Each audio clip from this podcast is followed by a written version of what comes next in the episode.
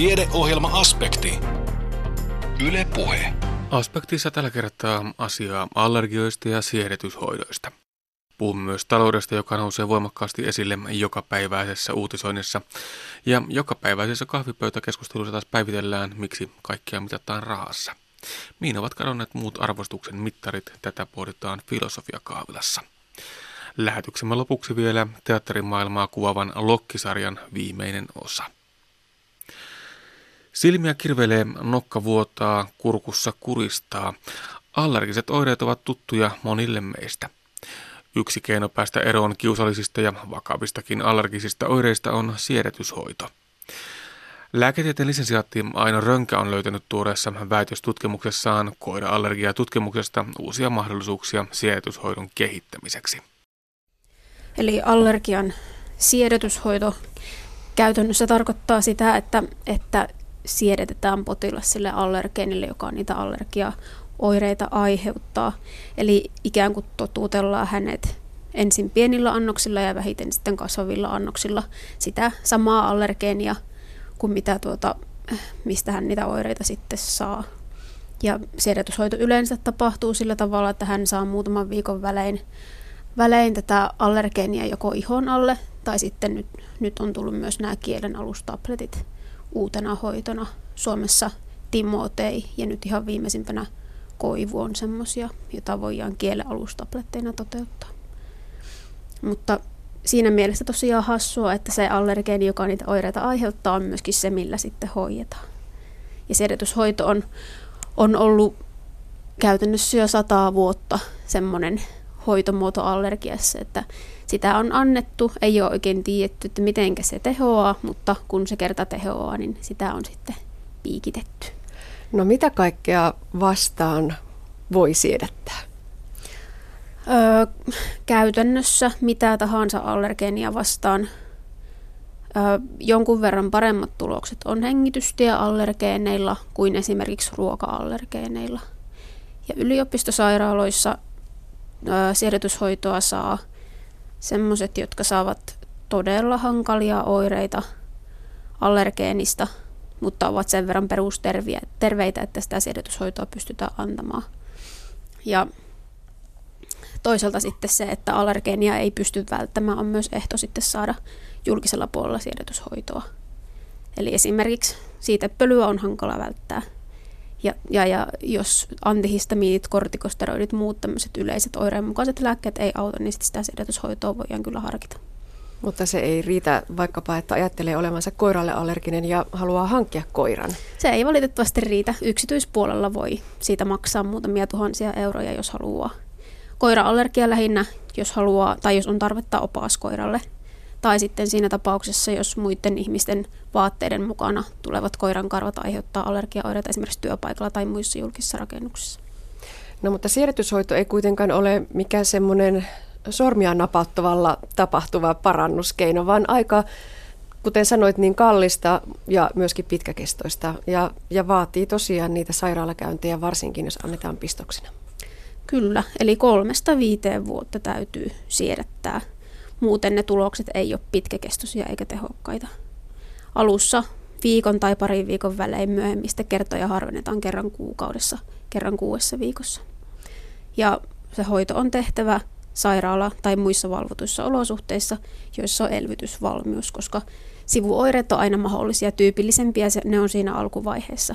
Mutta että joka tapauksessa aina pitää olla hyvät fasiliteetit, että jos jotakin sattuu, niin osataan sitten toimia sen mukaisesti. No sanoit Aino Rönkä tuossa äsken, että silloin aikanaan ei tiedetty, että mihin siirtyshoidon teho perustuu. Joko me nyt sen tiedämme? Sitä me kiivaasti tutkimme, eli ei sitä oikeastaan vieläkään varmaksi pystytä sanomaan, että siirtyshoidossa allergeeniannokset on paljon suurempia kuin mitä ne on silloin, kun altistutaan hengitysteiden kautta. Annostulureitti on eri, annetaan ihon alle sen sijaan, että tulisi keuhkoepiteelin, eli keuhkon limakalvon kautta. Ja sitten toisaalta pitkäkestoinen ja säännöllinen annostelu. Ja ne vaikuttaa sitten siihen, että jollakin tavalla elimistön immuunivaste muuttuu. T-immuusolut on siinä avainasemassa, eli, eli, eli T-soluja ikään kuin koulutetaan sille, että älkää nyt kehatko. Että tuota, saadaan sinne semmoista immunomodulaatiota, eli se muokkaa näitä T-immuusoluja ja muita immunipuolustuksen soluja siihen suuntaan, että ne ei enää reagoi sille allergeenille, joka jo lähtökohtaisesti on varsin viaton kaveri. Mm. Eli tavallaan koitetaan saada se tilanne takaisin normaaliksi, niin kuin se olisi alun perin, ellei olisi lähtenyt se vastakkaiseen suuntaan kehittyvä immunivaste. Niin, nimenomaan näin. Ja siinä mielessä allergisten ja ei-allergisten vasteiden välisten erojen tutkiminen onkin yksi sellainen pääpointti myöskin siedätyshoidon kehittelyssä. Yritetään saada se vaste sen näköiseksi, mitä se on ei-allergisilla jo luonnostaan. No mutta omassa väitöksessäsi on tutkittu koira-allergiatutkimusta ja siitä löytynyt uusia mahdollisuuksia siirrytyshoidon kehittämiseen. Miksi nimenomaan juuri tämä koira-allergia? Koira-allergia oikeastaan siksi, että meillä on Kuopiossa pitkät perinteet koiran ja muiden lipokaliiniallergeenien tutkimuksessa. Eli lehmäallergeeneja tutkitaan ja hevosen allergeeneja. Kaikki kuuluu ikään kuin samaan allergiaperheeseen ja ja, ja muodostavat semmoisen kliinisesti tärkeän allergeeniryhmän.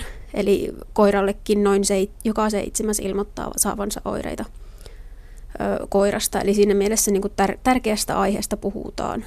Hmm. Mitä nämä lipokaliinit oikein ovat? Mitä tekemistä niillä on allergian kanssa? Eli lipokaliiniperheeseen toki kuuluu monia muitakin proteiineja kuin pelkästään allergeeneja – mutta että, että, niin kuin kaikki nisäkkäät erittää jossakin määrin lipokaliineja, jotka on yleensä tämmöisiä niin kuin rauhasperäisiä proteiineja, kyynelnesteeseen erittyviä, sylkeen erittyviä, virtsaan erittyviä. Ja ilmeisesti ainakin siitä syystä, että niitä kerta kaikkia on niin paljon hengitysilmassa, niin sen takia niille myöskin allergisoidutaan. Niissä on myös muita semmoisia karakteristisia ominaisuuksia, jotka saattavat vaikuttaa lipokalin ja allergeenisuuteen, jota me myös tutkitaan, jotka ei ole vielä ihan tarkalleen tiedossakaan. No, tässä teidän tutkimuksessa selvisi se, että, että kun tuota, sitä siirtyshoitoa annetaankin allergeenistä pilkotuilla osilla, eli peptideillä, niin se on tehokkaampaa. Näinkö se päätelmä meni? Niin kyllä, eli, eli siedätyshoidossahan nykyisin annetaan siis allergeeniuutetta, joka sisältää siis, koirassakin on kuutta eri allergeeneja, sisältää joka ikistä näistä allergeeneista ja juuri siinä muodossa, mitä ne on myöskin, kun ne erittyy sitä eläimestä. Ja tämä kokonainen allergeeniproteiini aiheuttaa äh, välittömiä sivuvaikutuksia – Eli siihen pystyy sitoutumaan tämmöinen immunoglobulini E-luokan vasta-aine, joka saa aikaan muun muassa histamin erittymisen ja sitä kautta nenän tukkosuutta, hengityksen vinkunaa, ihohoireita. Nyt sitten kun sen allergeenin pystyisi pilkkomaan pikkusiksi pätkiksi, niin ne kyllä kykenee esimerkiksi näitä T-immuusoluja aktivoimaan ja muokkaamaan niiden käyttäytymistä, mutta ne ei enää kykene sitoutumaan tähän immunoglobulini E-luokan vasta-aineeseen, jolloin saataisiin näitä immunomodulatorisia vaikutuksia, mutta ne välittömät sivuvaikutukset sitten häviäisi. Se tehokkuus, kyllä peptidit pystyy, tai peptideillä pystytään saamaan niin tehokkaampaakin vastetta aikaiseksi. Ja tästä on maailmallakin tehty tutkimuksia ja se, mihin tämä perustuu, ei ihan tarkkaan ole tiedossa. Mutta että ne valmisteet olisi standardoituja ja pystyttäisiin tarkasti säännöst, säännö, säännöstelemään näitä peptidejä ja, ja, ja sillä tavalla niin kuin valvomaan sitä laatua, sitä siedätyshoitovalmisteen laatua ja nämä olisi kaikki tämmöisiä edullisia ominaisuuksia sitten peptidisiedätyshoidossa. Ennen kaikkea nyt se välittömien sivuvaikutusten vähentäminen ja sitä kautta myöskin se, että mahdolliset hankalat anafylaktiset reaktiot vähenisivät. Tuolla maailmalla tämän tyyppisestä menetelmästä on jo kokemuksia kissa-allergian ja mehiläisallergian osalta, mutta onko tämä koira nyt sitten aivan uusi löydös? Niin siis maailmalla tosiaan niin peptidejä on käytetty ihan kliinisessäkin kokeissa ja hyviä tuloksia on saatu siinä mielessä, että nimenomaan nämä välittömät sivuvaikutukset on vähentyneet ja, ja, ja toki kun se toimii muillakin allergeeneilla, niin miksi se ei toimi sitten myöskin koira-allergiassa – ja sen takia me ollaan nimenomaan kiinnostuneita siitä, että me selvitetään siitä kokonaisesta allergeeniproteiinista semmoisia osasia, jotka kykenee stimuloimaan ja aktivoimaan T-immuusoluja ja aiheuttamaan sitä kautta se immunomodulatorisen vaikutuksen. Ja kun me nyt niitä alueita sitten poimittaisiin, eli näitä lyhyitä peptidipätkiä, niin, niin tosiaan saataisiin se siedätyshoidon teho, mutta vähennettäisiin sitten sivuvaikutuksia. No miten kaukana ollaan vielä siitä, että saadaan nämä tulokset kliiniseen käyttöön ja potilaille? Puhutaan vuosista, vuosikymmenistä. Me teemme perustutkimusta ja nämä on tämmöisiä hyviä ajatuksia ja hyviä tuloksia ja, ja, ja sitten periaatteessa kliinisiä kokeita voisi olla mahdollista tehdä esimerkiksi viiden vuoden kuluttua, että se menetelmä on tiedossa maailmalla ja se on ihan hyvästi toiminut. Mutta tuota, tosiaan niin se, että saataisiin se sitten ihan, ihan niin kuin lääkevalmisteena käyttöön, niin on kyllä, vaatii pitkää kehitystyötä. No miten se tutkimus jatkuu? Mitä täytyy vielä tietää? Tämä nyt oli siis tässä koiran CANF4-nimisessä allergeenissa, niin ensimmäinen, ensimmäinen kerta, kun löydetään nämä T-soluja aktivoivat alueet. Eli tämmöinen lähtötutkimus ja nyt pitäisi sitten, sitten kehittää se peptidiyhdistelmä, mitä sitten mahdollisesti voitaisiin käyttää jatkossa. Ja sitä joudutaan tietenkin testaamaan eri menetelmillä, eri potilasaineistolla ja varmistamaan se, että se tosiaan ei kykene aiheuttamaan niitä välittömiä sivuvaikutuksia, mitkä halutaan estää. Eli, eli tämmöistä kehitystyötä ja laajempaa potilasmateriaalia ja vähän eri menetelmiä ihan prekliinisessä työssä ensin, ennen kuin päästään sitten kliinisiin kokeisiin. Omalla kohdallasi väitöstutkimus nyt on valmis. Vieläkö tutkimus jatkuu tämän saman aiheen ympärillä? Tutkimus jatkuu tutkimusryhmässä ehdottomasti ja hyviä lähtöjä olisi nyt tässä koiraallergiassa ja kuten sanottu, niin meillä on myös muita, muita allergeenia sitten tutkimuksen alla ja vastaavanlaista tutkimusta tehdään, tehdään sitten hevosen ja lehmän kanssa. Näin totesi lääketieteen lisensiaatti Aino Rönkä. Toimittajana edellä oli Anne Heikkinen. Talous nousee voimakkaasti esille jokapäiväisessä uutisoinnissa ja toisaalta taas jokapäiväisissä kahvipöytäkeskusteluissa päivitellään, miksi kaikkia mitataan rahassa. Mihin ovat kadonneet muut arvostuksen mittarit? Taloudesta ja omistamisesta puhutaan myös kevään filosofiakahviloissa – Kevään ensimmäisenä puhujana kahville saapui dosentti tutkija Teppo Eskelinen Itä-Suomen yliopistosta, joka pohti yksityis- ja yhteisomaisuutta filosofisesta ja globaalipoliittisesta näkökulmasta.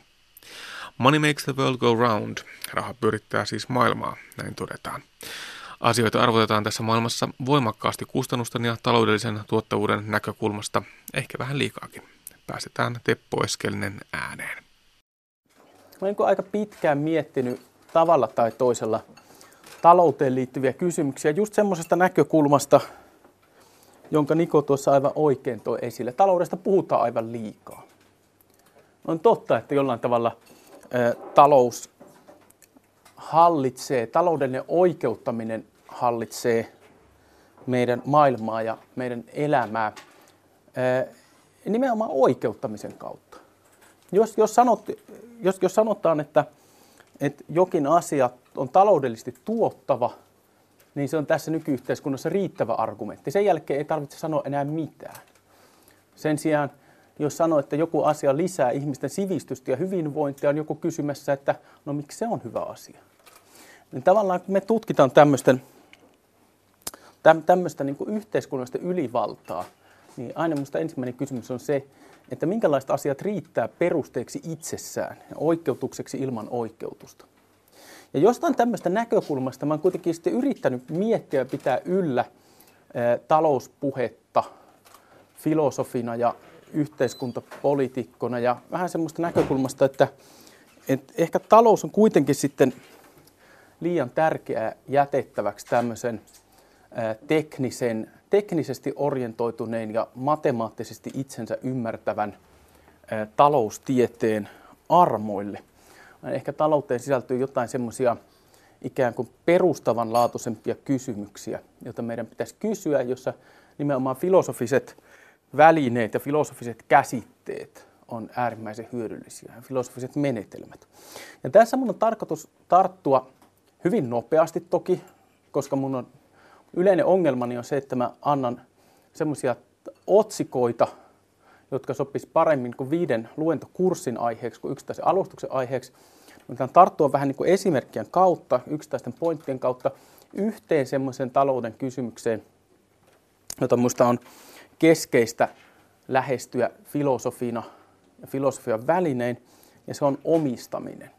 Ja mä yritän niin tästä, tästä niin omaisuusinstituutiosta tehdä tämmöistä jonkinlaista pientä kaarta ikään kuin, niin kuin filosofian kysymyksestä, filosofian historiallisesta kysymyksestä globaalipoliittiseen kysymyksiin, kysymykseen, se, semmoisiin aiheisiin, jotka, jotka jollain tavalla haastaa ihmiskuntaa laajemminkin tänä päivänä.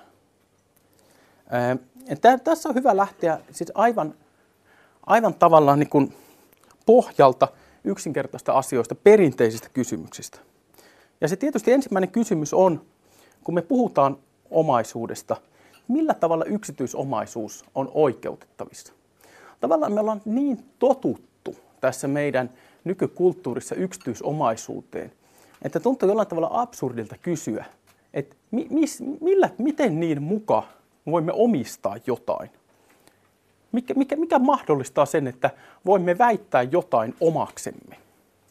Ja tämä kuitenkin tavallaan niin kuin tämmöisestä banaaliudestaan huolimatta on ollut asia, jota ajattelijat on niin kuin miettinyt hyvin pitkän ajan ää, länsimaisen filosofian historiassa ja muidenkin, ää, muidenkin tietysti kulttuuriperinteiden filosofian historiassa. Ja hyvin pitkään ajatus oli sen tyyppinen, että oikeastaan niin kuin omistaminen semmoisessa tarkassa niin kuin nykyaikaisessa mielessä ei ole mahdollista tai oikeutettua, vaan me vaan erilaisten, erilaisten sosiaalisten suhteiden ka- kautta, erilaisissa sosiaalisissa kehikoissa käytetään asioita. Hyvin pitkä ajatus oli, että Jumala on antanut ihmisille, tämmöinen keskiaikainen ajatus, Jumala on antanut ihmisille koko luomakunnan käytettäväksi. Ja jos ihminen se rupeaisi siitä niin kuin sanomaan jonkun olevan tiukasti omaa, se astuisi Jumalan asemaan. Mutta totta kai ihmiset käyttää asioita eri, eri, eri tavoilla. Niillä on erityyppisiä käyttöoikeuksia asioihin. Ja vasta, vasta oikeastaan uuden ajan myötä niin nousi tämmöinen keskustelu tiukasti omistamisesta. Tiukasti, niin tiukassa mielessä omana pitämisestä. Tätä, tätä, tätä ennen tämmöisen niin omistamisen idean juuret oli, oli tämän tyyppisissä käsitteissä ja ajatuksissa kuin vaikka latinalainen dominium. Se on niin jonkinlainen ö, omistamisen idean juuri. Se tarkoittaa suunnilleen sitä, että, että millä, tavalla jot, millä tavalla joku hallitsee jonkun kotitalouden sisäisiä suhteita, jonkun tämmöisen niin laajennetun laajennetun kotitalouden. Se on ikään kuin kuvaus sosiaalisista suhteista, jossa vallitsee tietynlaisia hierarkioita. Niin sitten uuden ajan syntyessä alkaa tulla uudenlaisia selityksiä sille, että missä mielessä voidaan omistaa. Ja tietysti yksi semmoinen ilmeinen, mitä, mikä tulee usein esille, on se, että luonto on tavallaan, tavallaan vaan niin kuin tyhjillään odottamassa valtaajaansa. Omistaja on se, joka on ensimmäisenä laittanut piikkila, piikkilanka-aidat tai symboliset piikkilanka-aidat ää, jonkun maapalan ympärille. Siellä ei ole ollut ketään ja ensimmäinen, joka on tullut paikalle ja sanonut, tämä on minun, on sen paikan omistaja. Tämä oli niin hyvin, hyvin yleinen ajatus tämmöisessä uuden ajan filosofiassa.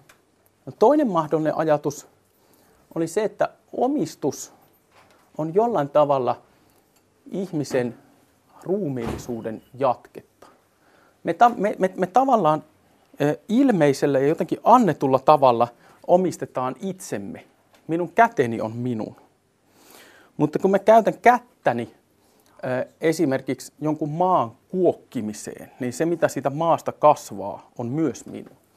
Niin tavallaan käytän ilmeisintä ja annet, annetuinta omaisuutta itseäni jonkun asian tekemiseen, niin siitä, siitä, siitä tulee yhtä lailla tavallaan tämän teon materiaalisesta elottomasta kohteesta myös, myös minun omaisuuttani.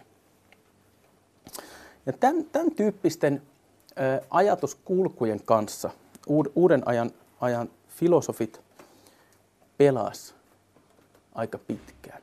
Niin kun me ajatellaan näitä ajatuskulkuja, niin tässä nousee kaksi huomiota nopeasti vastaan.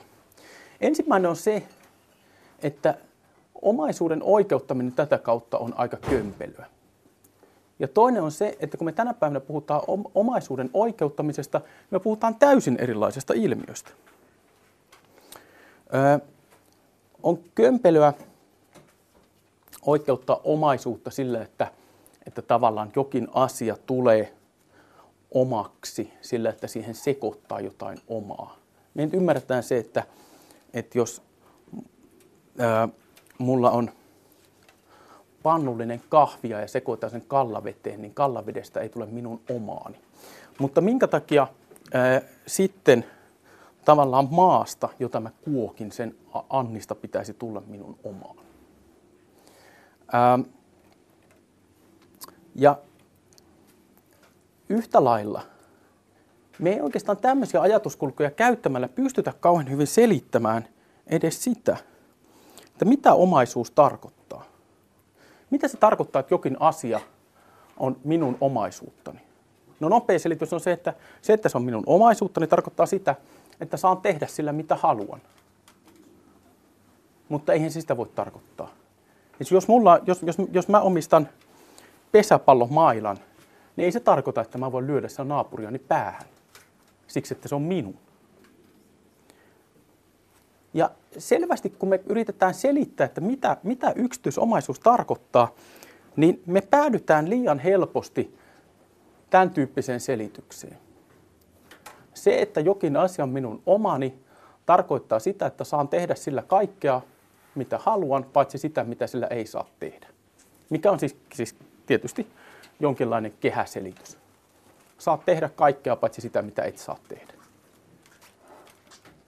Ja jollain tavalla tästä ajatuskulusta huomaamme, että viime kädessä, aina kun me puhutaan omaisuudesta, omistamisesta, yksityisomaisuudesta, niin me puhutaan jonkinlaisesta sosiaalisesta suhteesta.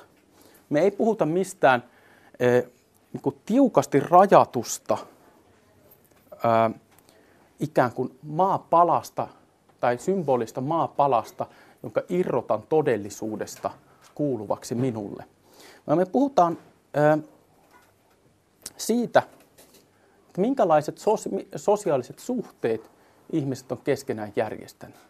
Kenellä on oikeus vaatia, mitä ja keneltä ja millä ehdoilla. Millä tavalla me neuvotellaan siitä, että kuka saa käyttää erilaisia asioita, kuka saa hyötyä erilaisista asioista. Ää, on suhteellisen selvää, että Robinsonin näkökulmasta on aika lailla sama, omistaako hän saarensa vai ei. Koska ei ole ketään toista ihmistä, mitään muuta tahoa, kenen kanssa neuvotella siitä omistamisesta. Niin tavallaan kaikki tämmöiset niin perinteiset ja määritelmälliset filosofiset yritykset sanoa, että mitä yksityisomaisuus on, jollain tavalla epäonnistuu, koska ne puhuu yksilölle kuuluvasta, yksilön jatkeesta, yksilön jollain tavalla todellisuudesta ulos rajaamasta asiasta. Mutta ne ei tavoita sitä omaisuuden ydintä, että viime kädessä kaikessa omistamisessa on kyse ihmisten välisistä sosiaalisista suhteista. Ja tästä tullaan toiseen asiaan, minkä takia tämmöiset perinteiset omistusjärjestelmät, omistuksen oikeutukset on jollain tavalla työläitä. Ja se on se, että me huomataan, että me ollaan ikään kuin vaihdettu puheenaihetta näiden klassisten filosofien jälkeen – kun me puhutaan siitä, että milloin yksityisomaisuus on oikeutettua. Me ei enää puhuta siitä, että mitä me oikeastaan saadaan asettaa irralleen, lukita omien, lukkojen, omien lukkojemme taakse, vaan me puhutaan jonkinlaisista omistusten kasautumisista ja omaisuuseroista. Viime aikoina, kun, kun tota, omaisuuden käsite on noussut esiin yhteiskunnassa keskustelussa, niin se on useimmiten noussut esiin sen tyyppisessä keskustelussa, kun vaikka keskusteluissa, jonka on aloittanut ranskalainen taloustieteilijä Thomas Piketty hyvin kuuluisella pääomakirjallaan, jossa hän esittää, että pääomalla on aina tendenssi kasautua. Ja tällä me puhutaan ei minkään konkreettisen omistuksen, vaan jollain tavalla juridisesti määriteltyjen omaisuuserien suhteellisesta jakautumisesta eri ihmisten välillä. Se huolenaihe on se, että syntyykö tämmöisiä liian voimakkaita eroavaisuuksia, toiset omistaa aivan liikaa ja toiset aivan liian vähän. Jolloin se filosofinen kysymys on, on kokonaan lakannut olemasta se, että millä ehdoilla me voidaan erottaa luonnosta jotain omaksemme, laittaa ne piikki, piikkilanka-aidat sen maapalan ympärille. Ja, ja kysymys on se, että millä tavalla tämmöiset symboliset omistukset jakautuu ihmisten välillä. Minkälaista kasautumista nähdään, miten esimerkiksi veroparatiisi-instituutio vaikuttaa siihen, joku, joku tota, taho takaa mahdollisuuden piilottaa omaa omistustaan johonkin, mutta se on silti omistusta. Ja missään tällaisessa, tällaisessa, tota, täl, tällaisessa keskustelussa ei oikeastaan puhuta ö, omaisuuden klassisesta, klassisesta oikeutuksesta, vaan edelleen suhteista. Lisäksi voidaan huomata, että omaisuus ei ole ikinä omistaminen minkäänlainen yksilitteinen kysymys. Että omistamisella, asioiden omistamisella olisi vain yksi yhteiskunnallinen muoto. Vaan omaisuudella on valtava määrä vähintäänkin potentiaalisia erilaisia muotoja.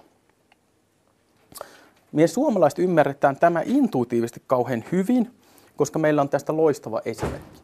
Sitä kutsutaan joka miehen oikeudeksi.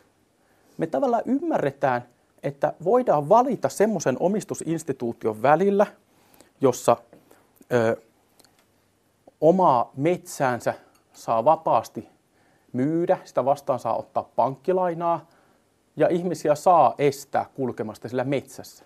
Ja sellaisen omistusinstituution välillä, jossa kaksi ensimmäistä pätee, mutta kolmas ei.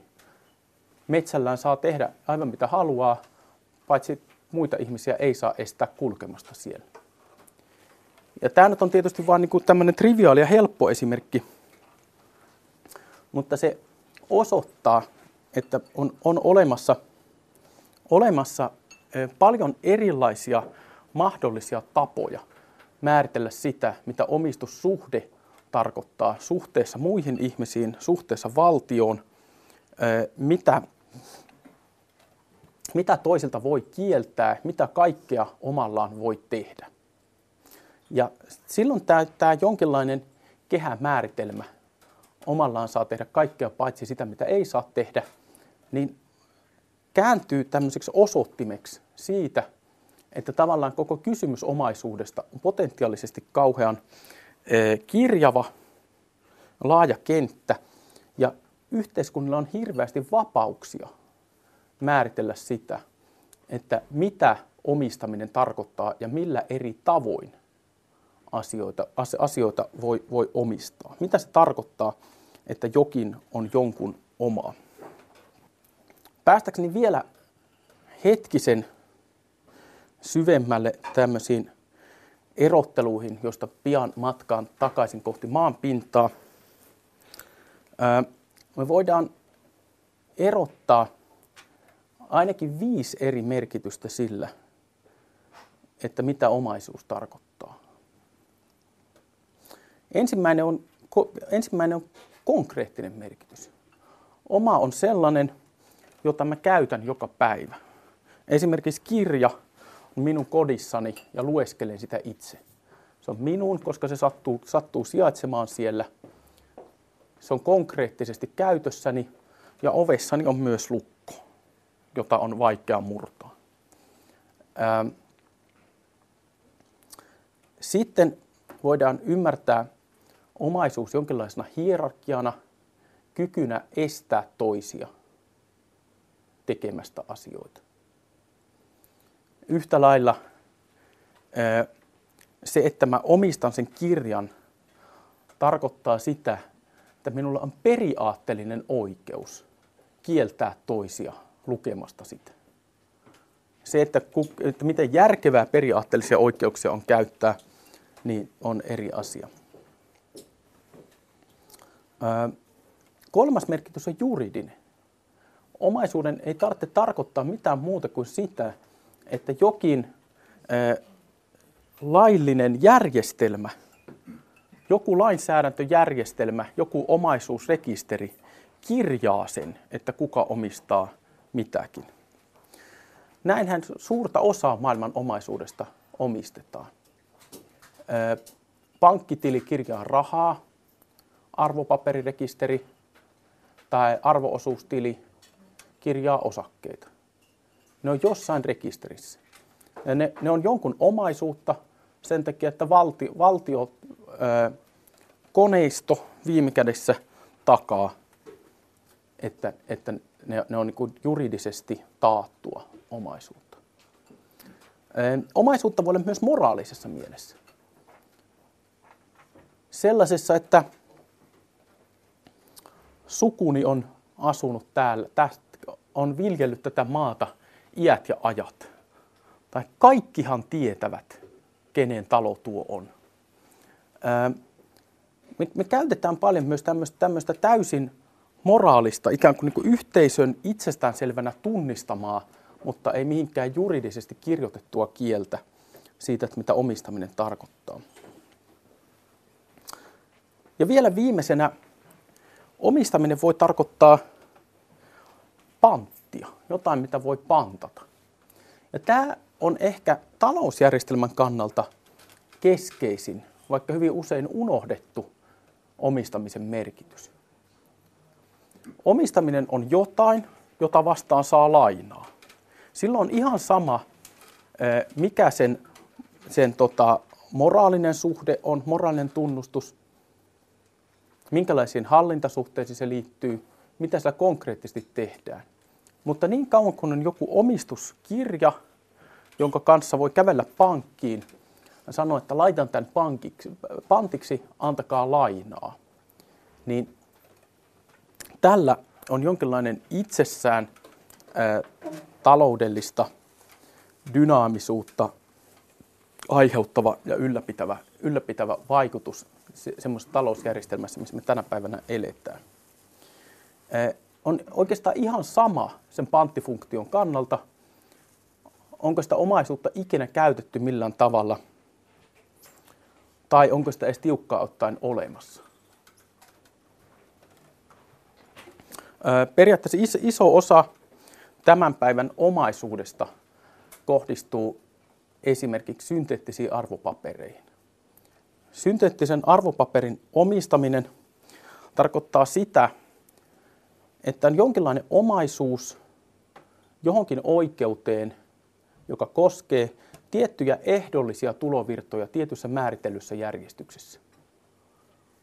Ei silloin omisteta mitään. Silloin on tehty sopimus joidenkin tulovirtojen saamisesta toisia tulovirtoja vasten. Ja tämmöisten asioiden omistaminen tietysti pyörittää tätä, tätä talousjärjestelmää. Kuka tahansa, joka omistaa synteettisen arvopaperin, niin sillä on hallussaan tärkeä omaisuuserä. Vaikka se, vaikka se ei niin tarkoittaisi mitään, sen omistaminen. Ja se, se toimii ikään kuin välineenä luoda rahaa, koska mitä tahansa tämän tyyppistä systeemiä, omaisuuserää, voi käyttää pankkina, panttina. Ja tavallaan tähän on ollut omaisuuden yksi funktio, tavallaan niin kauan kuin finanssitaloutta on ollut olemassa. Jo 1700-luvulla koettiin ensimmäiset rahoituskuplat. Ja ne rahoituskuplat koettiin sillä tavalla, että arvopapereiden, joita vastaan saa jotain aarteita, joita tulevaisuudessa löydettäisiin Etelämereltä, niin näiden, näiden kauppa rupesi yli, yli kuumenemaan, spekulatiiviset arvot kasvamaan, ja nämä todella kasvatti maiden taloutta voimakkaasti 1700-luvulla. Riippumatta siitä, että se omaisuus ei kohdistunut mihinkään, mitä on koskaan ollut olemassa, niin se täytti omaisuuden taloudellisen funktion tässä mielessä. Totta kai kuplat myös puhkeaa, mutta se osoittaa sitä, että tässä merkityksessä, merkityksessä omaisuuden kohdetta ei tarvitse olla olemassa. Ja tämä on tietysti se, mikä vaivaa ihmisiä paljon nykytaloudessa, koska me ymmärretään, että suurin osa tavallaan taloudellisesti keskeisestä omaisuudesta ei missään mielessä ole koskaan ollut olemassa eikä koskaan tule olemaan olemassa. Itse asian kannalta tämä on hassua kyllä, jonkinlainen sivuseikka. Ähm, olennaisempaa on se, että jos ajatellaan näitä viittä omaisuuden merkitystä, niin moderni talousjärjestelmä perustuu oikeastaan kokonaisuudessaan kahteen näistä. Se juridiseen luonteeseen ja panttiluonteeseen. Tavallaan se, että mitä ihmiset hallitsee konkreettisesti, mitä ne hallitsee moraalisesti, niin ei ole talouden dynamiikan kannalta merkittävää, vaikka se on meidän elämän kannalta, kannalta merkittävää.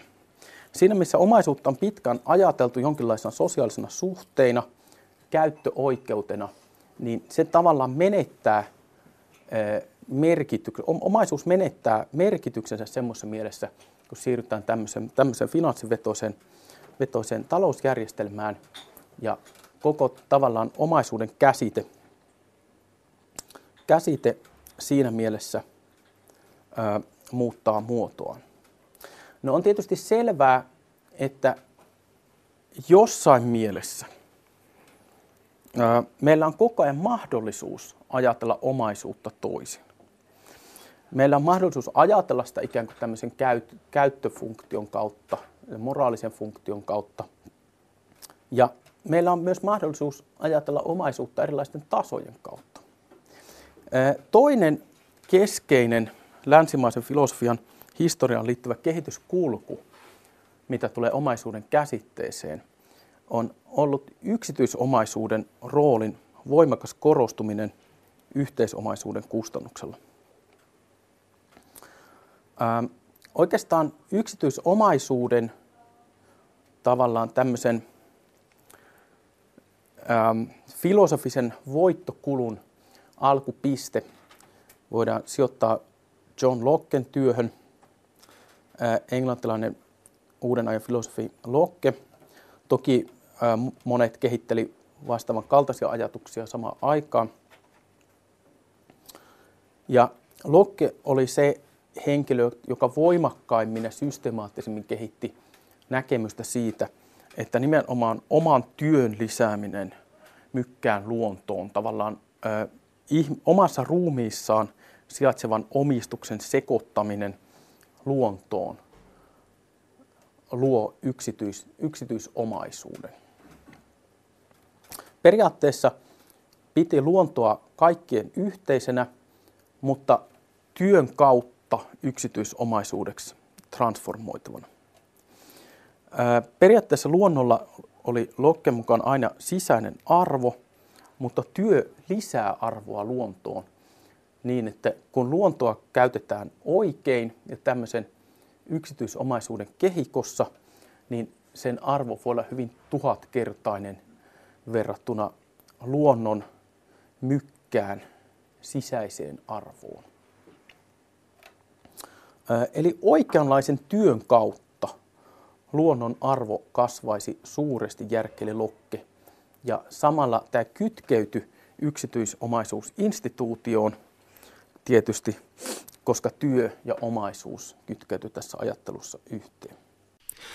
Näin siis dosentti tutkija Teppo Eskelinen Itä-Suomen yliopistosta. Alustus on siis taltioitu filosofiakahvilasta Kuopiosta Tilaisuuden järjestäjänä toimivat Snellman kesäyliopisto ja kuopiolainen filosofian lukupiiri. Ja Eskelinen jatkaa tästä aiheesta vielä aspektissa viikon kuluttua. Tämä alustus löytyy kokonaisuudessaan myös Aspektin nettisivuilta osoitteesta kantti.net kautta aspekti. Kuuntelet siis aspektia, jonka kokoaa Kimmo Salveen.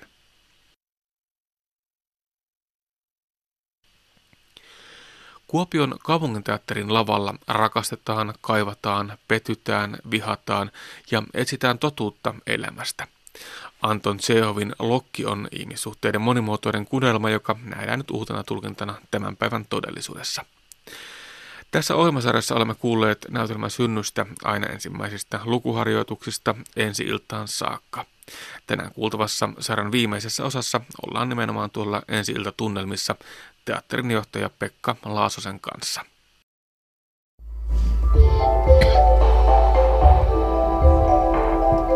Anton Cheho. Lokki. Ensimmäinen näytös. Kappale puistoa Sooringin maatilalla. Leveän puiston sisäosiin ja järvelle johtavan kujan tukkii kotoissa teatteriesitystä varten häthätää kyhätty lava.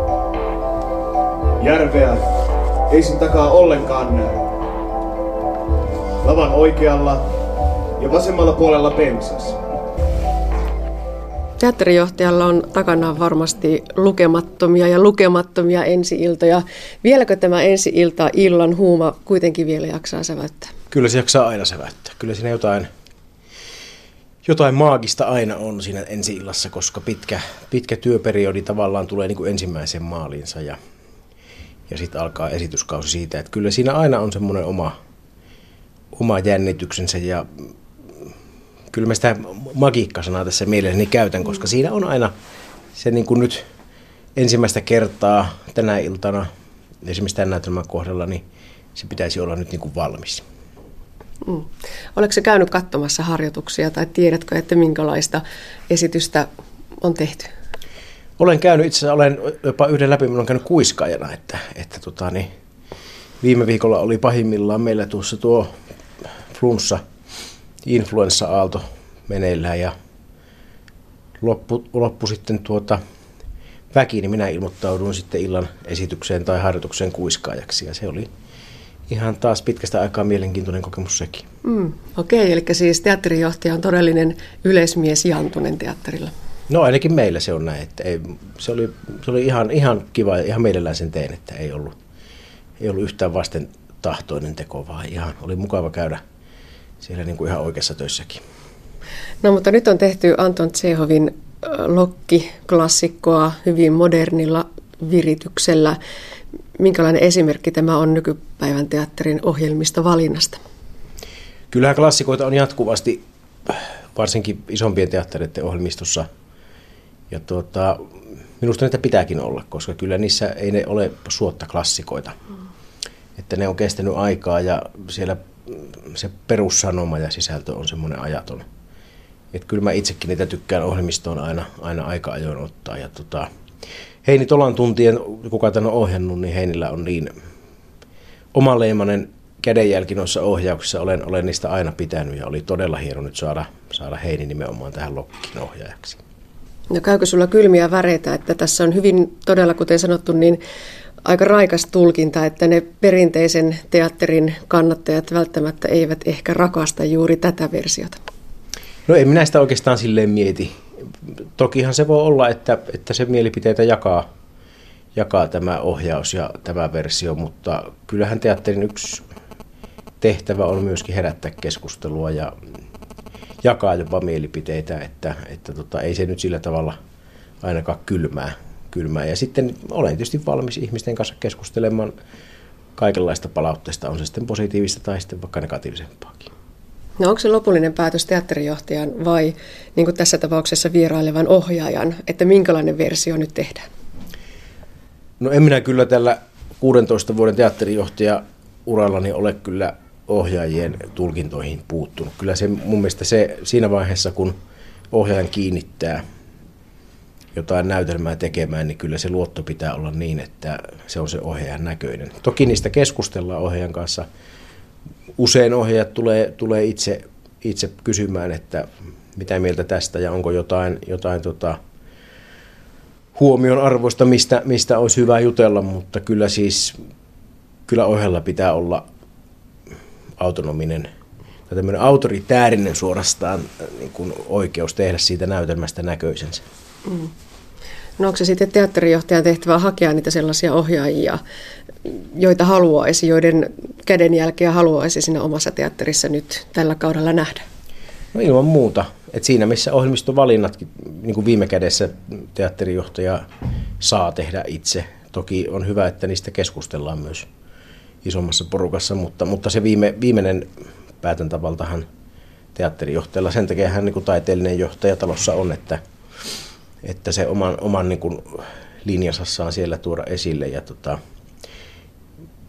kyllä se näin on, että, että hyvin pitkälle myös ne ohjaajan valinnat ohjaa sitä, että minkä näköistä teatteria on. Ja, ja tietysti jokainen teatterijohtaja miettii tavallaan asioita, mutta mä pidän siitä, että on paljon erityyppisiä ohjaajaratkaisuja ja, ja koska se, jokaisella on se oma, oma estetiikkansa, niin sillä tavalla se ohjelmisto pysyy myös niin kuin monimuotoisena ja mielenkiintoisena. Kuopion kaupunginteatterissa on periaatteessa yksi oma ohjaaja, eli väkisin sitä vierailijajoukkoa aina sitten sitä myötä tulee. Entä sitten näyttelijäpuolella? No kyllä myös näyttämöllä vierailta käytetään, mutta, mutta vähemmissä määrin. Että e, sekin on hyvin niin kuin näytelmäkohtainen. Joskus tulee sellaisia hetkiä, sellaisia näytelmiä, että syystä tai toisesta ei löydy juuri tiettyyn rooliin näyttelijää ja silloin, silloin niitä erityisesti mietitään. Tai sitten on jotain muita erikoisominaisuuksia, mitä näyttelijältä vaaditaan. Ja tietysti se, että kun pyörii monta näytelmää yhtä aikaa, niin myös se, että, että niiden vierailevien näyttelyiden kautta saa myös tietyllä tavalla oman talon vähän niin kuin sitä työpanosta vähän tasoitettua ja, ja näin. Että, ja kyllähän se sitten on, että kyllä niitä aika paljon myös kysellään, että onko, onko tulossa vierailevia vierailevia näyttelijöitä. Nyt meillä on, on vierailijoita tässä Lokissa on vierailijoita ja Contract Killeriin tulee ja, ja Sound of Musicissa on myös, että, että tota, kyllä heitä myös käytetään silloin, kun tarve vaatii. No kuluuko sen oman näyttelijäkaartin kasvot? Jos käy paljon katsomassa teatteria, niin joskus tuntuu siltä, että on hankala nähdä tätä näyttelijää juuri tässä roolissa, kun on mielikuva vaikkapa siitä edellisestä vielä. Vai sille ei vaan voi mitään? No se nyt tietysti on jokaisen katsojan omassa silmässä, että, että tota, kyllähän Suomi perinteisesti on ollut tämmöinen ensemble-teatterimaa, että, että lähes poikkeuksetta ammattiteattereissa on se oma, oma hyvä näyttelijäkunta ja sitä sitten maustetaan silloin tällöin vierailla. Että, että tuota, se on hyvin paljon ohjata kysymys myös, että, että saa eri näyttelijöistä erilaisia tulkintoja irti, että ei se ole aina se, aina se sama ja, ja näin. Mutta, mutta niin kuin sanoin, niin se on, se on hyvin katsojakohtaista varmasti. Osa odottaa tiettyjä talon omia näyttelijöitä aina ja, ja osa sitten ehkä haluaisi nähdä, nähdä tota aika ajoin sitten muitakin siellä lavalla, mutta, mutta tota, pyritään nyt sitten vähän niin kuin kaikenlaisia katsojakin myös sillä palvelemaan, että tehdään toki paljon ja pääsääntöisesti omalla porukalla, mutta aina aina joskus siellä uusikin kasvoja on.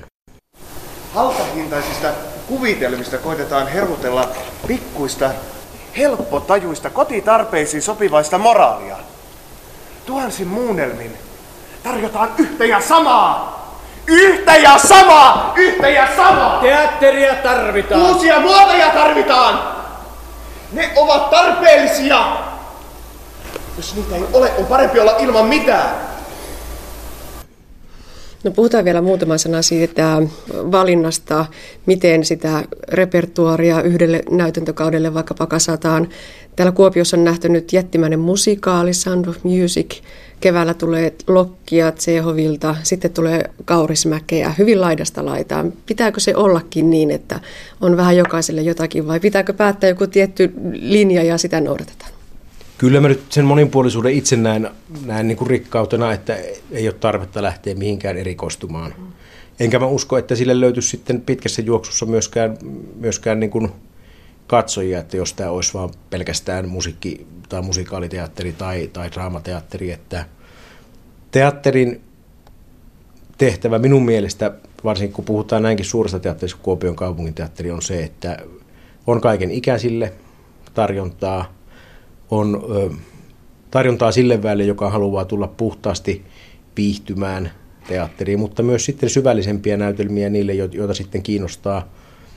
Ehkä semmoiset näytelmän niin kuin aiheuttamat isot tunnereaktiot, vaikka jotkut kysymykset, mitä sitä kautta herää tai, tai näin, että kaikille, kaikille on tämän kokoisessa talossa paikkansa. Ja kyllä mä niin pitkään kuin itse täällä olen, niin aion, aion tämän ohjelmiston pitää hyvinkin monipuolisena ja vähän tietyllä tavalla, että kun se saisi aina jotain yllätystä, kun nyt vaikka tämä Kaurismäki, mikä on ensi viikolla ensi illassa, niin, niin se on kaikilta osin hyvin erilainen näytelmä, että en usko, että semmoista on Suomessa ihan äsken nähty.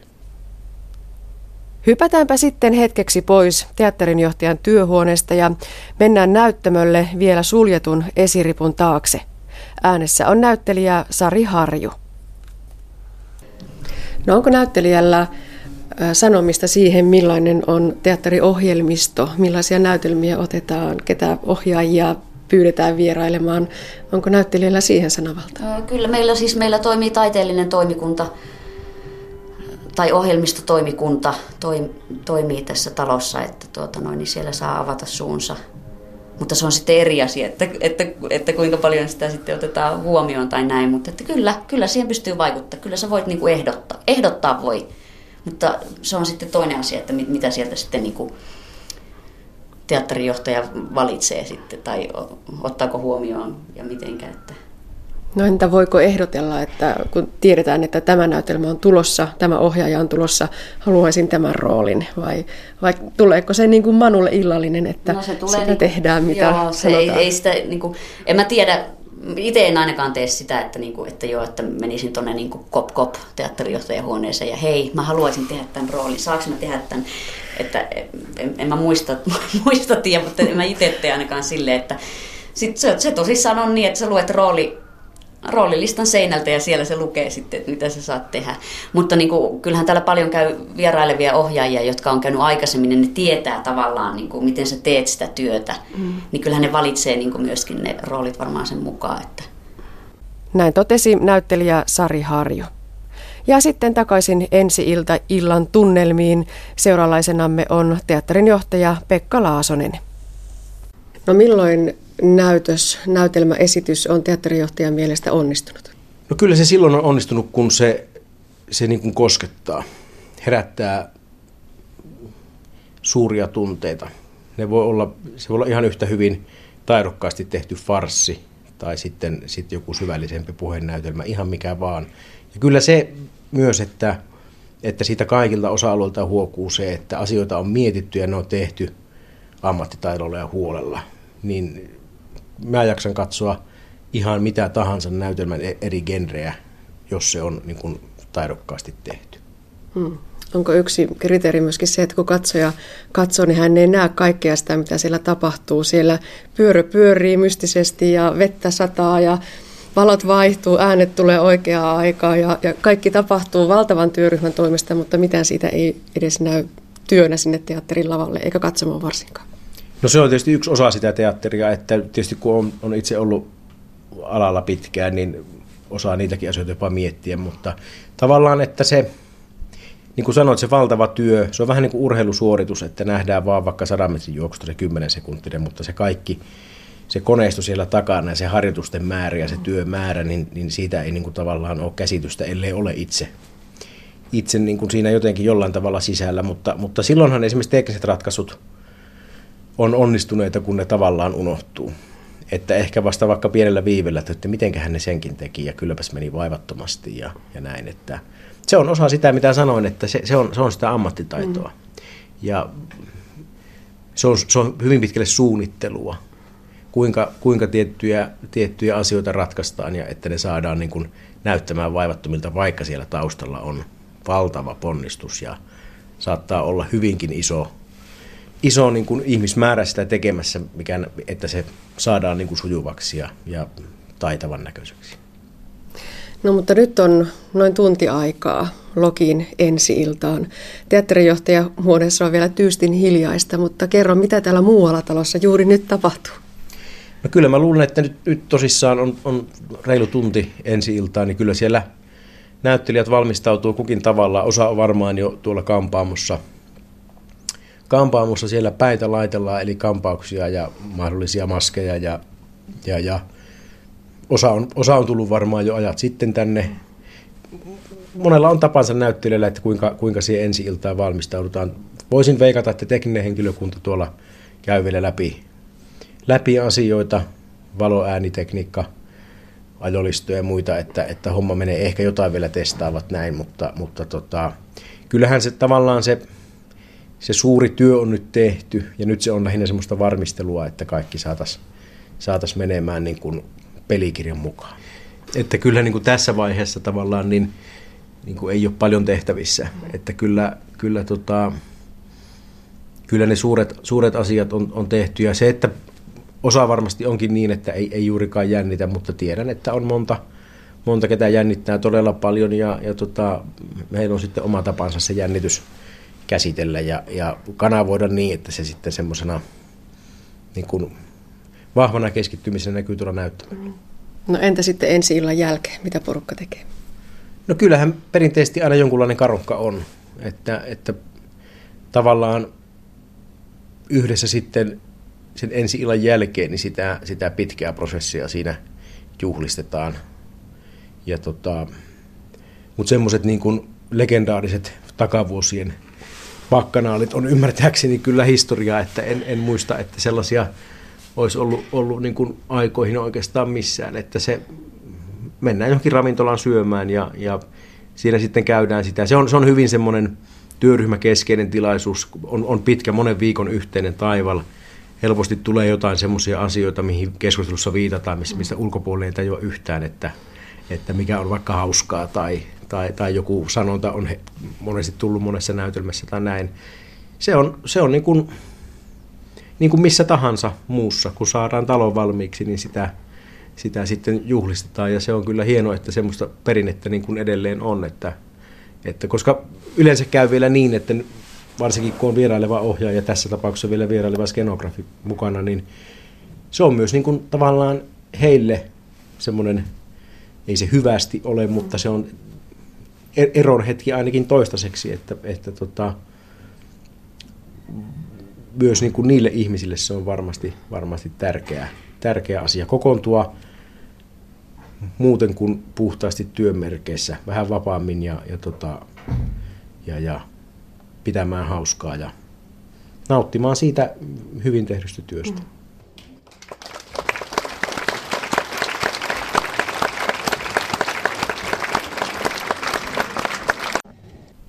No ihan loppuun vielä viimeinen kysymys. Mikä näytelmä on vielä tekemättä? Mitä ehdottomasti haluaisit vielä Kuopion kaupungin teatteriin?